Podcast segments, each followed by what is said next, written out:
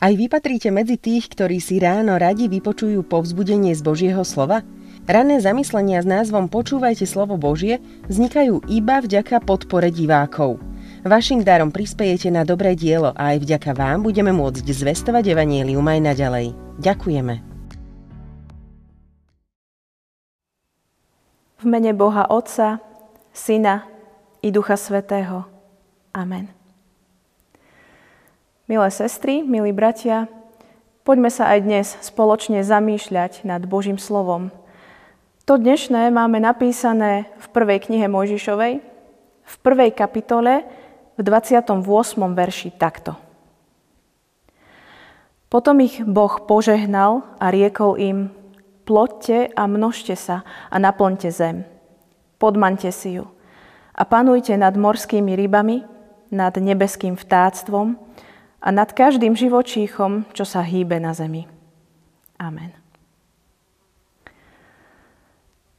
Milé sestry, milí bratia, v tom prečítanom texte je opísaný jeden z najdôležitejších okamihov vzťahu Boh-človek. Je to čerstvý vzťah. Dalo by sa povedať, že svet vonia novotou. Boh iba nedávno dal vzniknúť živým tvorom, a takisto aj človeku. Aby Boh človeku ukázal svoj dobrý zámer s ním, oznamuje mu, že to všetko, čo práve utvoril, smie človek nielen obývať a nazývať svojim domovom, ale Boh mu celé toto svoje dielo dáva k dispozícii. Smie ho užívať a dostáva výsadu starať sa oň. Pri pohľade na konanie mnohých ľudí dnes je ale veľmi ťažké hovoriť, že starostlivosť o Boží svet vnímame stále ako výsadu a poctu. Nie len, že sa ľudia dokázali nechať za krátky čas vyhnať z nádhernej záhrady, ale začali tiež veľmi rýchlo zabúdať aj na to, čo znamená byť stvorený na Boží obraz. Netreba totiž uvažovať o tom, či a nakoľko sa fyzicky podobáme na Pána Boha. Boh dával svoje dielo človeku v nádeji, že sa on bude ochotný a schopný starať s takou láskou a takou pozornosťou, ako by to robil samotný stvoriteľ, sám Boh. Človek dostáva moc nad živočíšnym aj nad rastlinným svetom v Božom záujme. Boh ako stvoriteľ ho poveruje správou svojho diela. To však nie je to isté ako povolenie zneužívať nadvládu nad prírodou. V starovekom svete, aj v čase, keď vznikali Mojžišove knihy, bola v blízkovýchodných krajinách zaužívaná predstava, že mocný kráľ, ktorý je hoden svojho úradu, má vynakladať dosť veľkú námahu pre svojich podriadených. A osobitne v prospech tých, ktorí sú najchudobnejší a najslabší členovia spoločnosti. Teda tí, ktorí sa len ťažko môžu ubrániť silnejší, silnejším. Dokladá to aj text 72. žalmu, ktorý je celý prozbou za panovníka. Človek, a v ňom zosobnené aj celé ľudstvo, ktoré prichádza do stvoreného sveta, je tu poverené spravovať prírodu práve ako takýto zhovievavý kráľ. Mal by konať ako Boží predstaviteľ, majúc na pamäti slova, ktoré Boh povedal ľuďom pri stvorení. Naplňte zem, podmante si ju a panujte. Tak, ako by to robil samotný stvoriteľ. Láskavo, zhovievavo, s ohľadom na to, že mnohé tvory majú svojho jediného ochrancu práve v osobe človeka.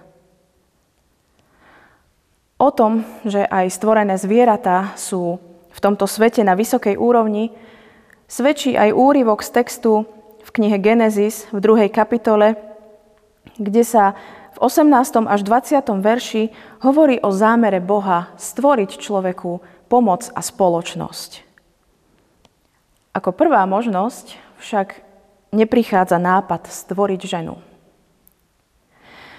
Boh privádza pred človeka práve stvorené zvieratá a hovorí mu, aby im dal mená. To je čosi, čo evokuje nadvládu človeka nad všetkými týmito stvoreniami.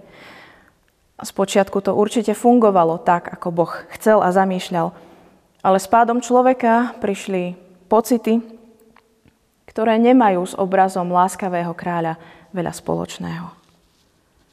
Človek si zvykol využívať a vykoristovať prakticky všetko.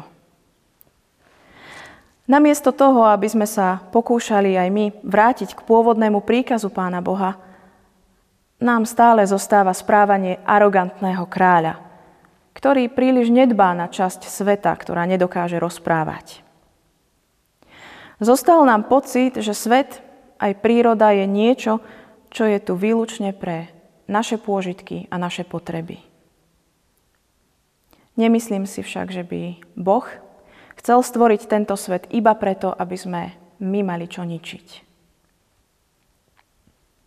Milé sestry, milí bratia, určite nikto z vás nemá príliš rád, ak niekomu čo si požičiate a ten dotyčný vám to vráti zničené. Buď tak, že sa to veľmi ťažko opravuje, alebo sa to nedá opraviť vôbec. A ak pritom daný človek necíti ani len potrebu sa ospravedlniť, zväčša nás to nahnevá. Myslím, že väčšina z nás by nechcela byť takýmto človekom. Ak sa nám však nepáči takéto konanie voči ľuďom, prečo konáme takto vo vzťahu k Bohu? Možno si jednoducho neuvedomujeme dostatočne vážnosť nášho konania. Neuvedomujeme si, aký úžasný dar je nie len tento svet, ale najmä dôvera s akou ho Boh zveril ľuďom. Pritom, ako chceme všetko mať a všetko ostatné sa musí tomu podriadiť, zabúdame na ohromnú námahu, ktorú Boh musel vynaložiť na vytvorenie tak dokonalej prírody. Milé sestry, milí bratia, vráťme sa k povereniu od Pána Boha. Starajme sa o to, čo nám bolo zverené. Nebojme sa čeliť tomu, že nesieme aj takúto zodpovednosť. Snažme sa byť všímavejší a ohľaduplnejší k živým tvorom a nezatvárajme si oči, keď potrebujú pomoc. Čím väčšie škody totiž napáchame, tým ťažšia bude potom oprava. My však vieme, že Pán Boh nám dáva silu aj do takýchto víziev. Pamätajme, že sme boli rovnako hospodinovou rukou stvorení ako všetky ostatné živé tvory. A to, že nám Boh dal právo pomenovať ich, vládnuť nad nimi, znamená dôležitú zverenú úlohu a výsadu.